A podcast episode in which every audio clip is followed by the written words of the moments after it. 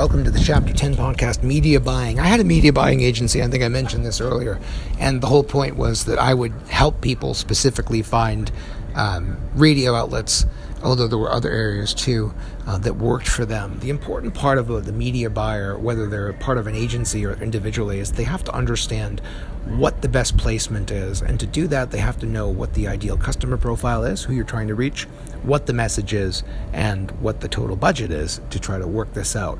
Um, it, there's a lot more data than there ever was. Um, I got out of the media buying business because I realized that, um, that the next step was is buying things online um, and you can still act as a consultant in this area. You can do it. You can get training with Google, even if you want to, and act as an independent consultant just to buy Google ads or buy, uh, do different buying. But it's much more specialized than it was. Even though I did just say mine was specialized to radio at the time, um, it used to be that people would do. This is even uh, even ten years ago. People would do this. It wasn't that much longer ago that I was doing it. Maybe twelve years ago, um, and you have to make sure you get someone if if they're your buyer whether they're working for a, a full agency or whether they're independent, uh, independent buyer, this person understands that market um, and that thing. You're better off with that then finding a general person ge- as we go on most of the time. Um, make somebody understands that, someone who likes the data, who can sift through it, who understands how it works. That's very important whether you're hiring someone uh, for your firm or you're hiring someone individually. Most of the time, I don't suggest people use media buyers, ironically enough, um, unless they really understand what it is they're doing. The clients I had were people all that had purchased radio before in some form or another and understood the process. Um, buyers, if you do an independent buyer, they're not going to come up with the creative, they're not going to create it. I would um, actually provide content uh, as far as the copy editing because it was radio which is just words, uh, but individual graphics is a whole different area. So when you're working with someone, I would just be very careful about making sure they understand and that they're niche enough to understand it, but also have a general broad understanding of how the business works so that they can refer you elsewhere if, uh, if that's the best uh, thing for you as a client. Anyway, um, I want to go down just a little bit. Um, when you keep in mind, one last thing is uh, about sponsorships. We start talking about it. It's actually on um, on slide 15. If you go down, sponsorships are, are kind of a special buy.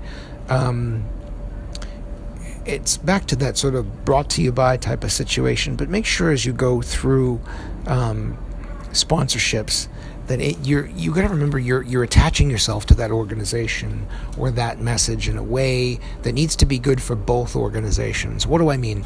So if you're sponsoring, let's say it's NPR or something, um, you're saying not only do you want to be advertising, and their advertising rules are different. They can't just play an ad.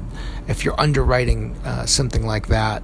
Um, or a situation where you're doing an outdoor ad and let's say you get involved with a charity and I won't name any but let's say you do have a charity and they have an outdoor thing and they're they're going to attach your logo to everything. Those type of sponsorships can be very helpful but remember you are attaching yourself to that individual that group. So if that group is positive and seen as positive you are also seen as positive. But if that group fails or has a problem or has a scandal you're now attached to it Likewise, if you are a nonprofit organization and you are looking for advertisers and you have these constraints, um, remember that you have these companies that are attached to you now, and if they have a scandal or something, that gets looked at as a bad thing for you. Also, make sure that if someone is paying you money, um, that you can give them what you want and make sure you can deliver that. Um, it's hard sometimes to know how this works because people get involved with it who don't really know much about the situation. They don't know how it works and they don't have to keep these things in mind. I think, if nothing else, this semester you've seen that there are. Uh, there are a number of aspects to anything we do. It's multifaceted was the was the term we used to use a lot and the idea is that there are so many things to balance, so many things to juggle, so many things to uh, to keep going all at once that it's very hard for one person to do all of it. Uh, this is why a team is often helpful, and why you probably want to have uh, a team to back you up if you're involved with any of this, whether you're an ad agency or not.